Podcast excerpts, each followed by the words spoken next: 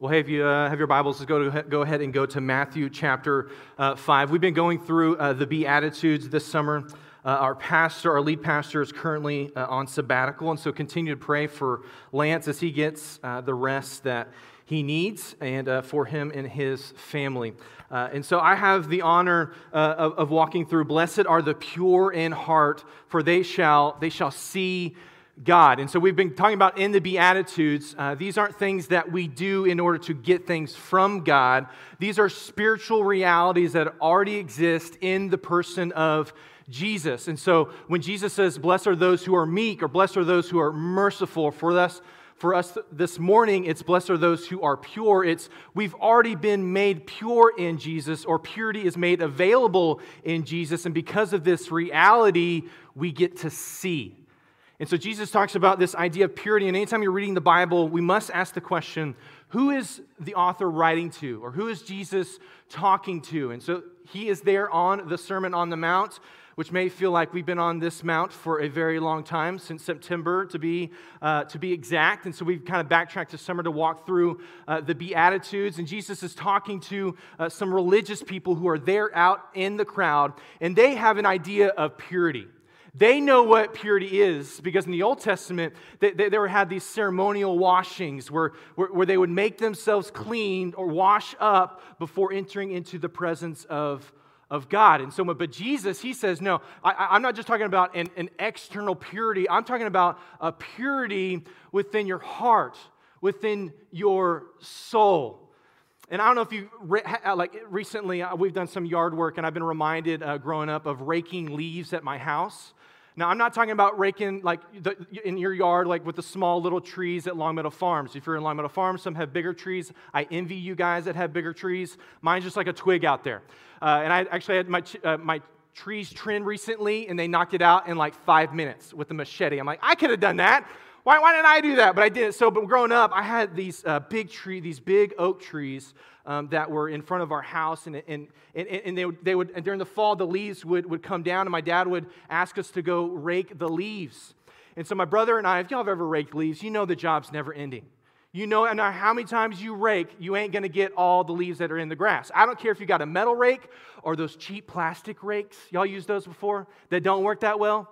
You're constantly getting after it, and you can never pick up all the leaves in the house. And this is before the time where you have, you have the thing where you can suction the leaves that you can get from Home Depot. Yeah, we didn't have any of that. My dad said, here's a couple rakes, uh, and go rake the yard. And so my brother and I decided that, you know what?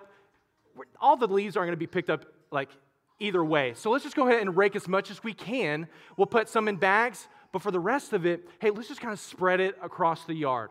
Maybe I put some more behind the house where he can be able to see, or kind of just kind of just waft it out there just so it, it evens it out. So it, it just kind of looks like we rake the leaves until you actually get a bit closer and the job really wasn't done. I think Aaron, why are you talking about raking leaves? Because, church, that, that, that's the religious system. That's the Old Testament uh, system that is a shadow to point towards the purity, and according to Hebrews 10, the once for all sacrifice that Jesus made on our behalf for those that, that will be made not just a little bit pure, but totally, totally pure. Because re- pure religion is found in Jesus. But the, pe- the people who are hearing Jesus, this religion is that they're attempting to make themselves clean externally without a heart for the Lord.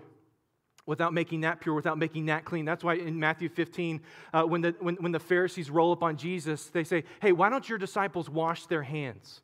Hey, didn't their mama teach them better? Why don't they wash their hands? And Jesus says to them, Hey, you have your traditions, but your traditions are breaking the commandment of the Lord. And Jesus says in Matthew 15, 18, it's not about washing hands, but it's what comes out of the mouth proceeds from the heart. For this defiles a person. For out of the heart come evil thoughts. What comes out of this heart? The evil thoughts like murder and adultery, sexual immorality and theft and false witness and slander. These are what defile a person.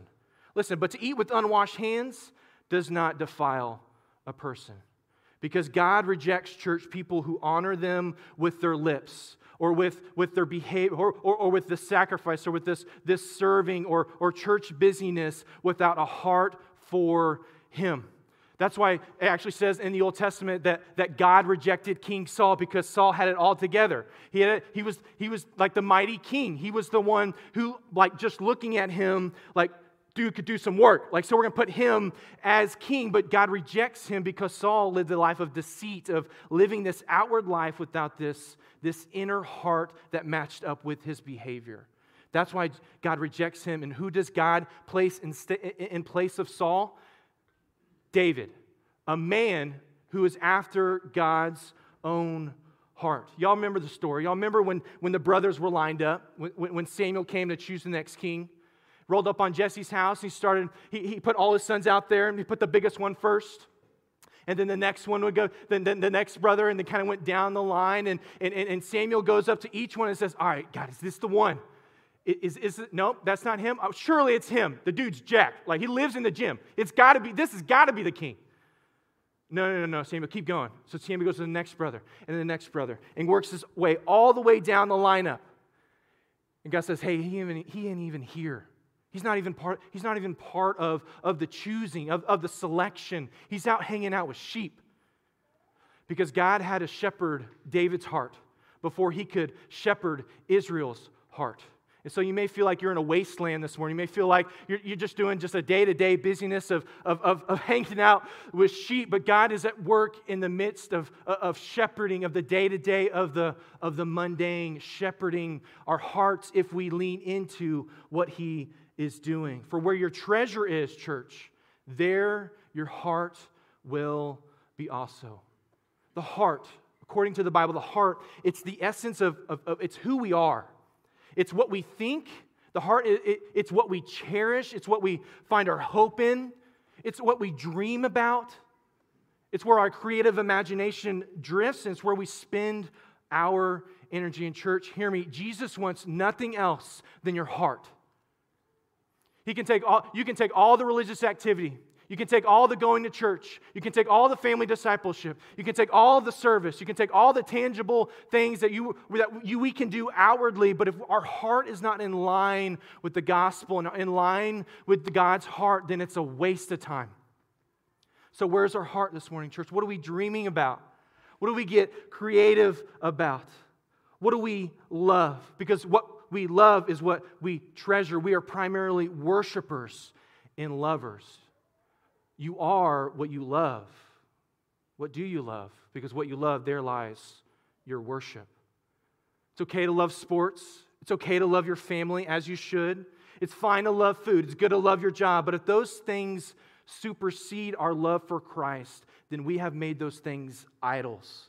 And we've exchanged, according to Romans 1, exchanged the glory of the Creator for creation. But when we love Jesus primarily from, from a heart for Him, it's, we were, we're able to treat those smaller loves as they should in their proper place. Sometimes people have good intentions, but they say, they say wrong things. Y'all hear me on that? I hear in our, our culture quite a bit that we need to, we need to love ourselves. You know, you need, I think you just need to love yourself. And you know what? I, I, think you just need to get some hobbies. I think maybe you need to take up, uh, you know, some, some, some, I don't know, crafting, or you need to wake up walking, or maybe get some exercise, or maybe, like, there's this new diet. Have you tried this diet? Which I can't keep up with all the diets, y'all. You're like, maybe you should. I know. I, am working on it. Like, I'm trying to get to that point. I need to work on, be aware of some diets maybe more often. But listen, church, if we focus just circumstantially on activity, without the mention of Jesus. I hear what people are saying. Hey, love yourself. And I, I think what I want to, to, to, to hear what they're saying is hey, we need to take care of ourselves, which we do. We need to take care of ourselves so that we can take care of others. But if we have a love for ourselves, we just need to love ourselves without the mention of Jesus? That's idolatry. That's placing self at the, uh, on the throne room of our hearts. And, church, the greatest news, and, and because I love you and I care for you, you are not enough for the throne of your heart. You cannot sit on that throne and be satisfied. That Jesus alone, not self, but the Savior, is able to satisfy the quenching of the heart. So the longing of the heart is not satisfied in, in activity, but it's, it's, it's satisfied, satisfied in Jesus. So we don't need self esteem which is self generated worth. We need Christ esteem. We need God to declare his worth over us. We don't need self confidence, we need Christ's confidence. To find confidence in myself alone is not, uh, is not self confidence, but it's self righteousness. Now, listen, we need, we need, we need, we need a worth that's outside of ourselves.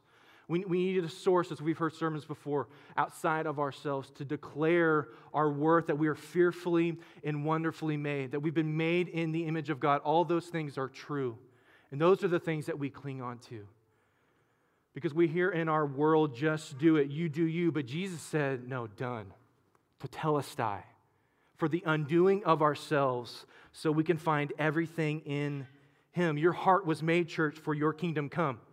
Your will be done on earth as it is in heaven. For God to put on flesh and not only dwell with us, but your heart was made for Christ to dwell in it.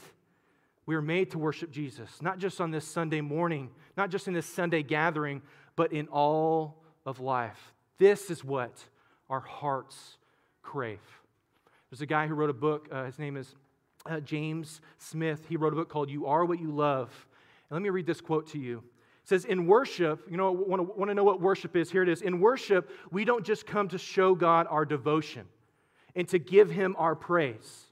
We are called to worship because in this encounter, not just worship being an experience, something we experience on a Sunday morning, but worship being an encounter. And as we encounter God, He remakes and remolds our from the top down. Worship is the arena in which God recalibrates our hearts, reforms our desires, and I love this word. Apparently, it's in, uh, uh, the uh, pages couldn't detect it It's because it's misspelled, but it's rehabituates our love. Because where our habits are, there you find your love. Worship isn't just something we do, it's where God does something to us. Isn't that good? That's why we have a call to worship, the beginning of our gatherings. That we're, we're, God is inviting us not only to sing praises, but he's, we're invited to open ourselves up for Him to do a work in us. Worship is the heart of discipleship because it's the, gym, the gymnasium which God retrains our hearts. That's why Proverbs 4:23 says, "Hey, guard, keep watch, train your heart, for from it flow the well springs of life." I have one thought this morning, one main point. The point is this is that Jesus sees. Jesus sees and he redeems. Therefore, we are pure and we can see him. That's it. That's, that's the one, I got just one thought, and that, that's it for us is that Jesus sees, he redeems, therefore we can be pure and we can see him. And our purifying trainer comes to us this morning and says, Blessed are the pure Blessed are the pure in heart. Purity in the Bible has to do with like cleansing or, or washing or, or holiness. It also has to do with a single minded focus of possessing a clear conscience. When I hear the word purity, I can't help but, uh, but think about my, my upbringing in the church. And when I was growing up in the church, there was a movement called True Love Waits. I don't know if you're familiar with True Love Waits. Uh, I, I, think it maybe produced some, some fruit, uh, produced some fruit in my life. But if we're not careful, uh, we, we, we, can teach the younger generation or this generation uh, that purity is accomplished by what we do and not what Jesus has already done and living from that reality. And so I don't know if their heart or their full intent, but there was a youth leader growing up uh, where she took a flower and she passed it around the circle. And she said, We are to save ourselves from marriage, and I'm going to pass this flower around, and each of you take a, a, a, a petal off the flower. So the flower's going around the room. Students are, you know, students are, you know, teenagers are. They're not just taking petals. They're taking petals, they're bending it, like they're biting on it. You know, teenagers, they start eating, they eat whatever. I had a kid at student camp eat a Cheeto that had probably been sitting there for six months, and he got a dollar out of it, and he was so excited. You know how teenagers are. So at the end of the day, when that thing goes around the circle, the flower comes back to the teacher. She holds, she holds the flower, or what's left of it. It says, Don't you want to save yourself? Don't, don't you want to give your, is this what you want to give to your husband or your, or your future wife? And students walked out of there like, no, man, I don't, I don't want to do that. I'll try my best. I'll do harder. I'll be better. And y'all, that's legalism. That's a false gospel because Jesus came for that stem of what's left of it. He came for the dead. He came for the broken. He came for the addict. He came for the alcoholic. He came for the impure. That's who he came for. He came for people like us to redeem us because He sees us. Our heart, church, our heart is totally impure without Jesus. Not just a little bit, but totally impure. The Bible says in Romans chapter 3 that none is righteous, no, not one. No one understands. Together they have become worthless. No one does good. Jeremiah 17 9 says, The heart is deceitful and beyond all cure. Who can understand it? Church, we are not sinners because we sin. We, are, we sin because we are sinners. I'm going to say that again. We are not sinners because we sin. We sin because we are sinners. And Jesus came into the world not simply because to, to reform some bad habits or, or, or, or to simply uh, for us to coast along. No, he came for the broken. He came to make dead hearts alive hearts. He came to make filthy hearts pure hearts. And something also we hear in our culture is the words of what we see in entertainment, or maybe on your favorite Disney movie, or maybe on a shirt, or maybe in Hobby Lobby, or some sign, and the words are, follow your heart. But yet in the Bible says that we just, the verses that we just read is, hey, if we are to follow our heart, it, it could simply and profoundly lead us into a place of wandering. People, church, are following their heart, and it's leading to hell. We need a redeemer. We need someone else to step in. We need someone else to, to reform and to change our hearts. The Bible says, not follow your heart, but for us to examine our heart, according to Psalm 139, and to trust in the Lord with all our heart and lean not on our own understanding. That's what the Bible teaches. This is why Jesus came, not to just make us a little clean, but to make us alive. He resurrects dead people and he makes them alive people. We have a huge heart problem, and we need a heart transplant. We need surgery. I don't know if you guys remember, but in 2002, there was a movie called John Q that came out. Do y'all remember this movie? John Q, Denzel Washington. If you don't know who Denzel Washington is, I will pray for you. I love Denzel Washington. He's my life coach. Remember the Titans? Forever life coach. Coach Boone, listening to you. Love me some Denzel. And I love me some John Q. John Q in the movie, uh, Denzel plays this role, and his son has um, a, a, heart attack. His heart stops and, and as, he's, as he's playing baseball. And, and the movie gets, uh, is, is about, I'm not, well, if you haven't seen it since 2002, I'm sorry, but here it is. So the, the, the son collapses. They bring him to the hospital. The son needs a heart transplant. And in the movie, they don't have the money to be able to, to give this kid a heart transplant. And I grew up in my house where my mom worked in the hospital. And so she was, during the whole entire movie, she's like, that would have never happened. That would have never happened. This is, this, is, this is definitely a movie. This is not, this is not reality. I'm like, mom, mom, come on. This is Don, John Q. This is Denzel Washington getting after it. And so he takes over the hospital and he, he holds people hostage. And he, he, he takes over because he's determined to get, his heart, to get his kid a new heart. And in this pursuit, he gets violent he becomes obsessive. And he, he at the end of his, at the, towards the end of the movie, he, he is willing to kill himself, to put a gun to himself so that his son can live. And right in the midst of the moment, you know how movies are, like right when that's about to go down, there's this news that comes, breaks in. Someone had passed. There's, there's, there's a heart. There's, there's a donor. And So then it, the, the, the movie shifts into this, this pursuit to get this heart to this kid. Because, church, we need somebody outside of ourselves to give us a new heart. That's Jesus. That is the gospel. That in and of ourselves, no matter length, no matter how much we do, that we need somebody outside of ourselves to perform surgery. That's why Jesus is our great surgeon. That's why the Bible talks about that, that Ezekiel 36, 26, that he's going to take out of our heart of stone and give us a new heart a pure heart, one that now beats and yearns for Him. So we are totally impure without Jesus. But here's the good news. Here's the good news, y'all, is that we have been made totally pure. Just as we've been totally impure, we have now been made totally, totally pure in the blood of Jesus. And so when we embrace our total depravity, big words to say, total deadness, and we place our faith in Jesus, the Bible says that we have been totally cleansed. And so I don't know where you're at this morning. I don't know if you know Jesus. I don't know if you're struggling in this, this, this tension of, of, of knowing about God, but your heart not really being there. Maybe this morning we would ask him, God, I need, I need your help.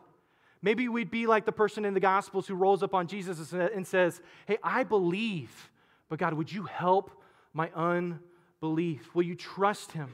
Will you place your faith in Him. Because no matter your background, no matter how many times where you knew better and you did it anyway, Jesus came for you. He came for the lost, to seek and save that which is lost, and to give His life as a ransom for many.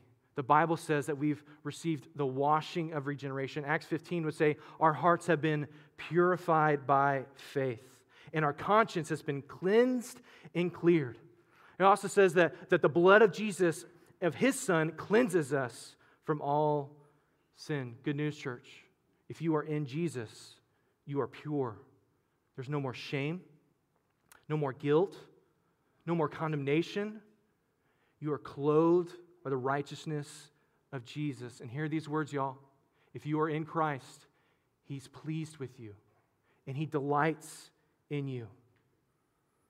So now, because of these truths. We embrace these truths because the Christian life is now a matter of living out these, this beautiful reality of what Jesus has extended to us. Now we live because it's totally possible.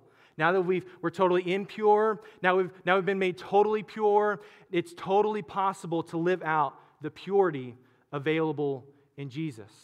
You know somebody who goes through a heart transplant they got to, to where they needed a heart transplant because of probably some decisions that they shouldn't have made when it came to their diet or their eating. And so when they get a new heart, there's a way in which there's some new disciplines and new behavior that comes with receiving a new heart. In the same way, in the Christian life, because you have been given a new heart, it puts before us a lifestyle of new disciplines and new newness in ways of pursuing Jesus. But if we're not careful, we can allow the things of Egypt or the things of our past get us out and drift away from the Lord. Because in the gospel, church, the prison doors have been blown open. We're no longer in chains. We're no longer in bondage. The door is wide open, but sometimes, more often than we probably prefer, is we find ourselves in prison and the door has been wide open. The gospel declares to us that there's freedom, that there's new creation, would we live in that? Only by the work of the Spirit. Because God says, I'm not just going to change your heart, I'm going to put my Spirit inside of you to will and to work, to move in you. Paul says, I pray that the eyes of your heart may be enlightened. Isn't that interesting language? Do you know your, your, your heart has eyes?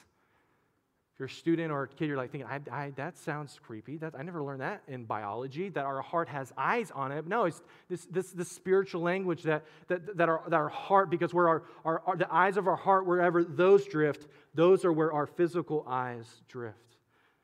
And Paul will go in Ephesians chapter 5, and he'll, he'll, he'll talk about three specific things that are robbing us of our purity that is made available in Jesus. And because of that, it affects our sight. It affects whether we can see God or not. If you have your Bibles, Ephesians chapter 5, verse 1, Paul writes, Therefore, be imitators of God as beloved children. Hear those words, church. You're delighted in, we're about to say some hard things. So we need to embrace this right now that you're a beloved child, that you're delighted in. And we walk in love as Christ loved us and gave himself up for us. And because of that, there's a fragrant offering and a sacrifice to God. Somebody rolled up in this morning and I gave him a hug. And I was like, man, you, you smell fresh this morning.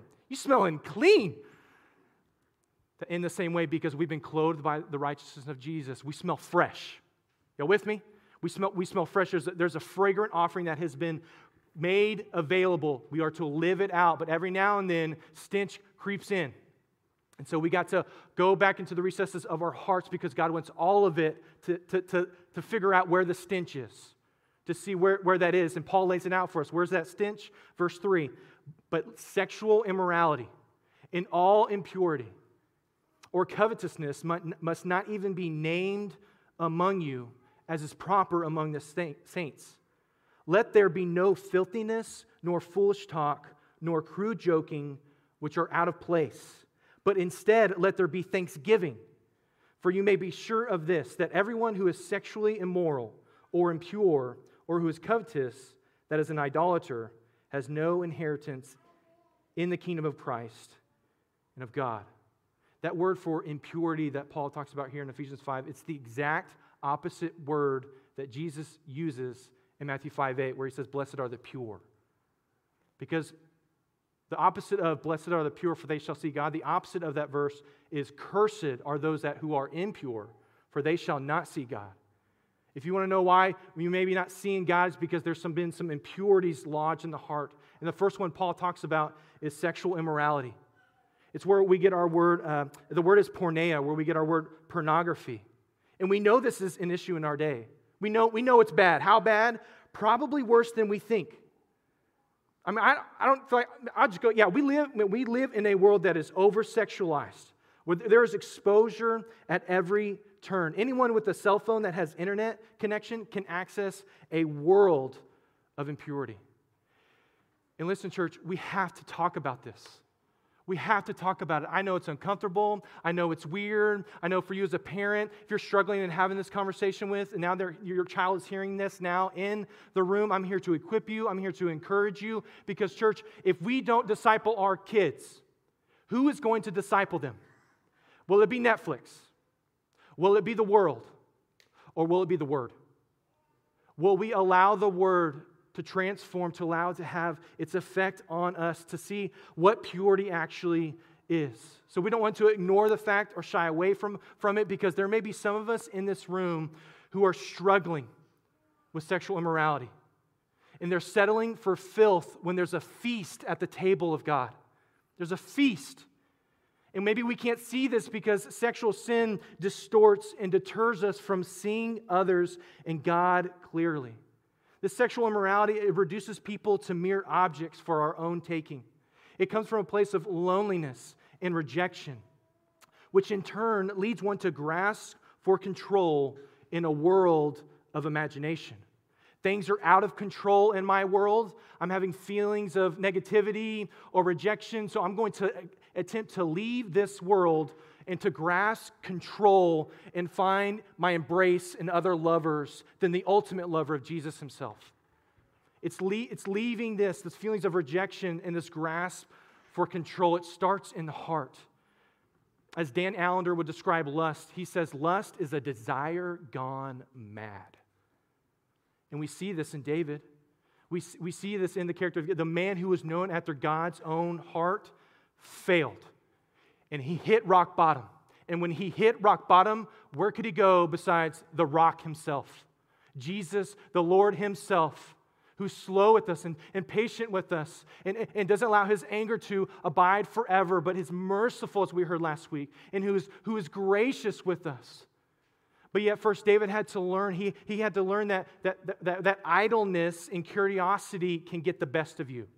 In first, in, in first Samuel, I'm sorry, Second Samuel chapter 11, it's David who was supposed to be at battle where kings go.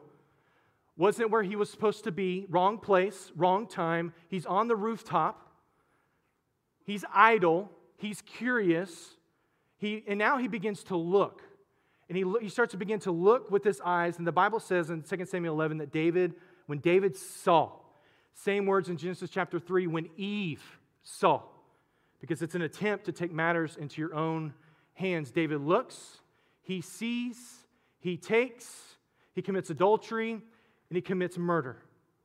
And as Proverbs 7 would say, as an ox goes to the slaughter or a bird caught in a trap, so is one who pursues sexual sin. There's always a progression to sexual sin. There's always, there, there's always a, pro, a progression. It starts in the heart. The eyes of our heart leak into, leak into our physical eyes and our physical eyes cause us to move in a direction maybe we never thought we would go. There's a progression. And so, church, would we slow down, no, notice the progression, because maybe in stopping here, we don't get here. Whereas an ox goes to the slaughter or a bird is caught in a trap. there's freedom, and the Spirit of God resides in you to say no to sin and yes to Jesus. And what fuels usually sexual immorality is shame. Think, Aaron, why in the world were you constantly talking about how we've been made pure in Jesus? Why are you talking about that we're beloved and we're delighted in? Because, church, if we don't hear those words, shame will get the best of us and it just feeds addiction and it feeds sexual immorality. And Jesus comes in as, the, as our conquering king who conquered sin and death, and he conquered addiction. He conquered the habits. He, he conquered those things so that we can live in freedom. It's this same David who said, Create in me a clean heart, O God, and renew a right spirit within me. Hear these healing words, church. You're beloved, you're delighted in. There's no more shame. But I invite us to repent and take responsibility knowing that you're not in chains. You're not owned by sin, but by the King. He's given his spirit to reside in you, a spirit of freedom. Where the spirit of the Lord is, there is freedom. And because of that, it frees us up to bring things out of the dark and into the light to say, hey, I need help in this area. So if we're struggling in this, so this isn't this is an area, this isn't just like when it comes to sexual immorality, like, like, like the, the big hardcore things. I mean, sexual immorality covers a big blanket or a big umbrella of, of, of perverted things that lead us away from the pureness of Jesus and of His Word, of living for Him. So if this is an area of struggle, this is why the church exists, y'all. This is why we, we are a beacon of light. That's why we put that trailer out there. That's why we do set up the chairs and we have cool looking lights on the outside to remind us that Jesus has come as the light of the world to shine in the darkness to give us hope. And so if you're struggling, if you're feeling dead this morning, you feel like the world is getting the best of you or your addiction is getting the best of you, Jesus breaks addiction and he redeems. This is our main point. Jesus sees, you're not alone. He sees you, he redeems you. And because of this, therefore, we are pure and we can see, we can see him. That's our main point. Sexual immorality. Second thing was covetousness. Covet, to, to covet is to want something you don't have. So we look and seek to obtain. Definitely some connections in these, in these words sexual morality, to covet, and crude joking. And listen, social media, y'all, it doesn't help with this desire of coveting. Because rather than behold the best image of Jesus, we scroll through mass amounts of images to satisfy a desire to escape. I mean, I found myself this past week looking on social media, looking at all the places y'all are traveling and going. Y'all going to Colorado, y'all going to Alabama, y'all going to all these cool places, and I'm sitting there on the phone just looking and scrolling through. I was talking to somebody this morning who, who's vaca- who, who took a vacation. I mean, man, I'm so excited for you. Man, that's, that's great, man. You were able to break away. But inside my heart, if I'm not careful, I say those things, I'm really envy of that. I mean, I wish I could go to Colorado. I'm sitting here in Texas rotting in the heat while you guys are all up there in Colorado with the cool air. And we'll get our time. We'll get our time to break away. But you, we see on when we scroll through images the, the temptation to compare and to now covet and to not to remain thankful for what the Lord has given, which is Himself. Church, is Jesus Himself, is He enough for you?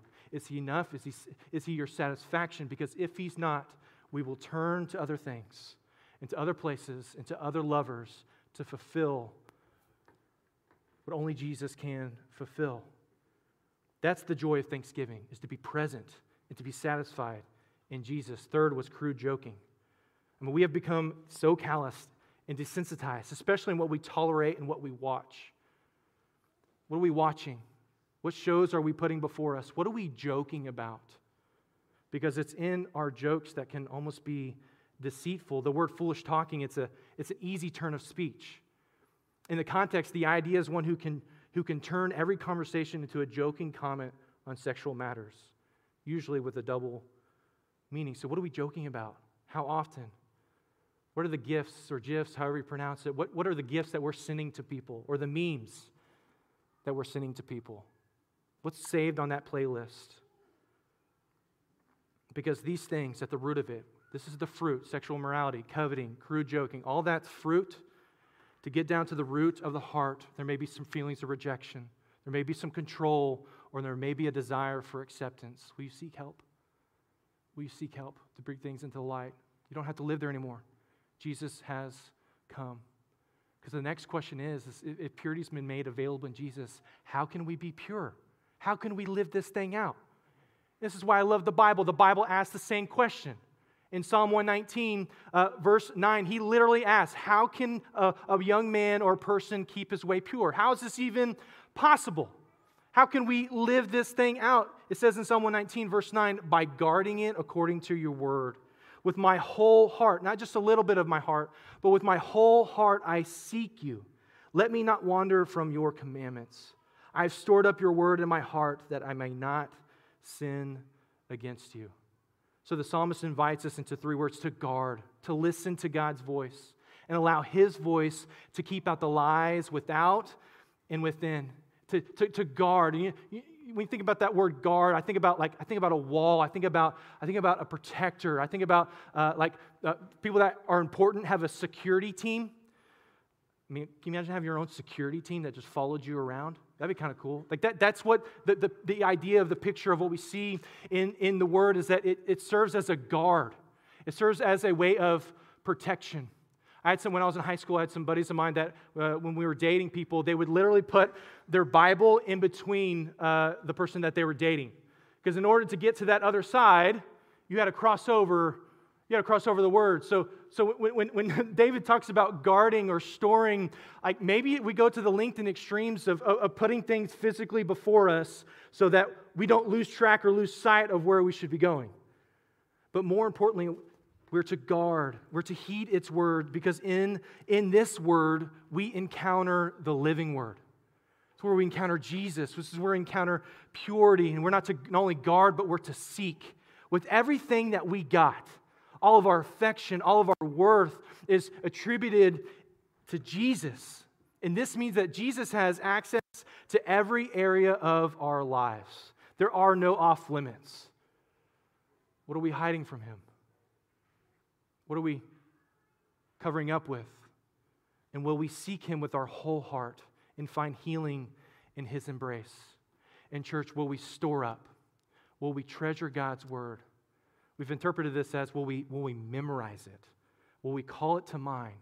You know, when we do scripture memory each month for our kids, one time a month, first Sunday of the month, if you haven't been, you're missing out. Come check it out. Kids are quoting memory verses from their minds, which I'm so impressed by some of our kids and how much they can memorize. But you know, y'all, scripture memory ain't just for our kids, it's for us too. And I'm thankful for y'all. I, I need the accountability.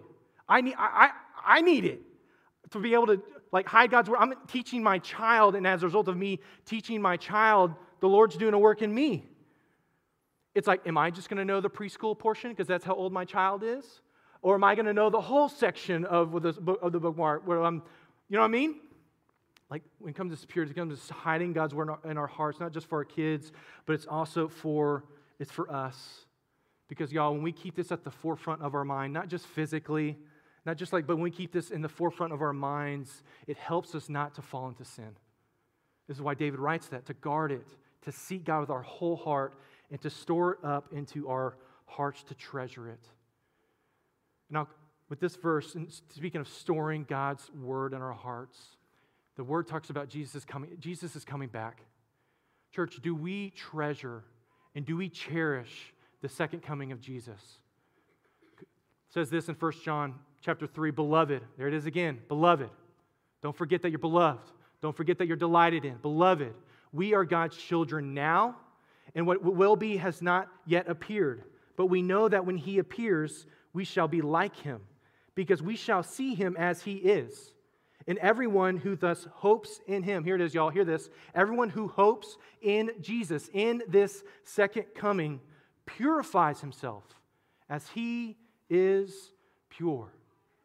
We may be struggling with impurity issues because we have fallen asleep to Jesus' second coming, that he's coming back. He's coming back quickly to judge the living and the dead. And when we embrace Jesus' second coming, we, it produces us, in us a holy living now. Because Hebrews 12 will say, without holiness, we will not see the Lord. Because blessed are the pure in heart, for they shall see God now and more fully when he comes back. Which isn't that crazy that we get to see God? We get to see him. Those words maybe feel distant. Maybe, Aaron, what are, you, what are you talking about? Because in Moses' day, when Moses requests to, to see God, to see his glory, you remember this in, in Exodus 33? God says, Now you can't look at this. I'm, I, I got a Heisman you, boy. I, you can't look at this. I'm gonna, I'm gonna stiff arm you to where you can only see my back because you can't, you can't behold my face." But Jesus comes. God puts on flesh, dwells among us, and we dwell and we see his glory. And now that Jesus has come, he comes to live within us. And the Bible says, according to 2 Corinthians chapter 4, the same God who, who created and, and had light shine in the darkness has shone in our hearts to give us the light of the knowledge of the glory of God. Where? In the face of Jesus Christ. So I have to ask the question have you seen God? Recently? Can you imagine asking that question this week to your coworker or your neighbor? Hey, how, have you seen God? Uh, are you serious? Or, I mean, I'm just trying to take, take a lunch break. Like, what, what are you talking about? But I ask us, church, how have we seen God? Have you seen him in his, in his creation? Have you seen him in his creativity? Have you seen him in the raising and the setting of the sun? Have you seen him in the mountains that serve as an arrow to point towards his goodness in his glory? Have you seen him in the life of our church when someone gets baptized? And again, if you haven't been a part of that and seen uh, like a baptism, that's a celebratory moment that God's in the work of making dead hearts alive hearts. He's in the business of, of redeeming because he sees us he sees you, He redeems you, and there's, there's purity not in external washing of water, but in the washing of the heart. Have you seen Him in the life of this church? Have you seen Him in your family? Have you seen Him in your kids? Y'all, I have a seventh, mo- seventh month year old daughter, and having a daughter is a game changer. I have a boy and then a daughter, and when my, when my eyes look upon my daughter, and my daughter's big blue eyes lock in with my eyes, something happens up in here, y'all, that's never happened before. Where there, there's, this, there's this connection because I'm looking, I see her, and she turns and, and, and sees me looking at her. She busts out with delight. And we're just smiling at each other just for existing, just breathing. Like, yeah, you're my daughter and you're, you're, you're my dad. And there's this shared delight as a father and a daughter, a father and child exchange the look. That's why our main point is that Jesus sees you, He redeems you, Therefore, we can, we can be made pure and we can see him. That's why her name is Ruby Joy, because a girl brings joy. But at the same time, our kids, they can also reveal some impurity as well, you know what I'm saying? So I'm preaching this sermon on purity, and I'm like with my kids, and all these things are emerging in my heart that I didn't even know were there because of parenting and raising. So I don't share that story to like just like say parenting is peachy and fun. Like, no, there's some moments that are grueling and hard and in discovering the junk and the impurities in my heart that need to be laid before the Lord. It's training ground, it's discipleship. There's delight. Have you seen him in your family? And have you seen him in this beautiful redemption story? Because, church, I, I'll close with this. It says this in Revelation 22. At the end of this redemption story, we see him now, but one day, one day we will see his face. So, where are we dissatisfied? Where are we longing to, for things to be made right? Because on that day, when we see Jesus face to face, there will be no more pain. There will be no more sorrow. There will be no more suffering. There will be no, no more sin. There will be no more devastation. There will be no more depression. There will no, be no more orphan. There will be no more widow all the things, all evil will be vanquished, and we will worship Jesus forever. And we shall see his face. And he will look back at us with infinite love and shower us with his delight. And in that moment, we will know more than ever before. In his presence, there is fullness of joy. And at his right hand, there are pleasures forevermore. And, and there will be nothing we will want to do than to dwell in the house of the Lord all the days of our life and to behold his beauty. So, church, look at me. As we groan today, we have hope for tomorrow. As we wait for his coming, because he's coming back, let it produce in us a holy urgency to live for the King, to live for glory, because that's what you're made for, and that's where freedom is at. So we say with John, Come, Lord Jesus, come quickly. And the grace of the Lord Jesus Christ be with us all. Let me pray. And we'll continue on in some communion. Lord Jesus, we, we're so grateful that you, uh, you come. And God, that word grateful, we, we say grateful or, or, or thankful sometimes when we pray because that's the primary attitude and primary emotion that spurs us on to holy living. God, we live in a world that is seeking and, and searching and wandering into things in order to fill our hearts. But God, you are the only one who fills our hearts, who satisfies the longing heart. And so, if we're longing this morning, if we're lost this morning, if we have addiction in our life, if we have habits that don't glorify you, which is everybody in this room, God, with the goodness of your gospel, infiltrate our thoughts. That Jesus, you came for the broken to make them whole. Jesus, you came and died so that we could live. You redeem. You see us. You redeem us. Therefore, we're pure and we can see you. We love you, God. It's in your name I pray. Amen.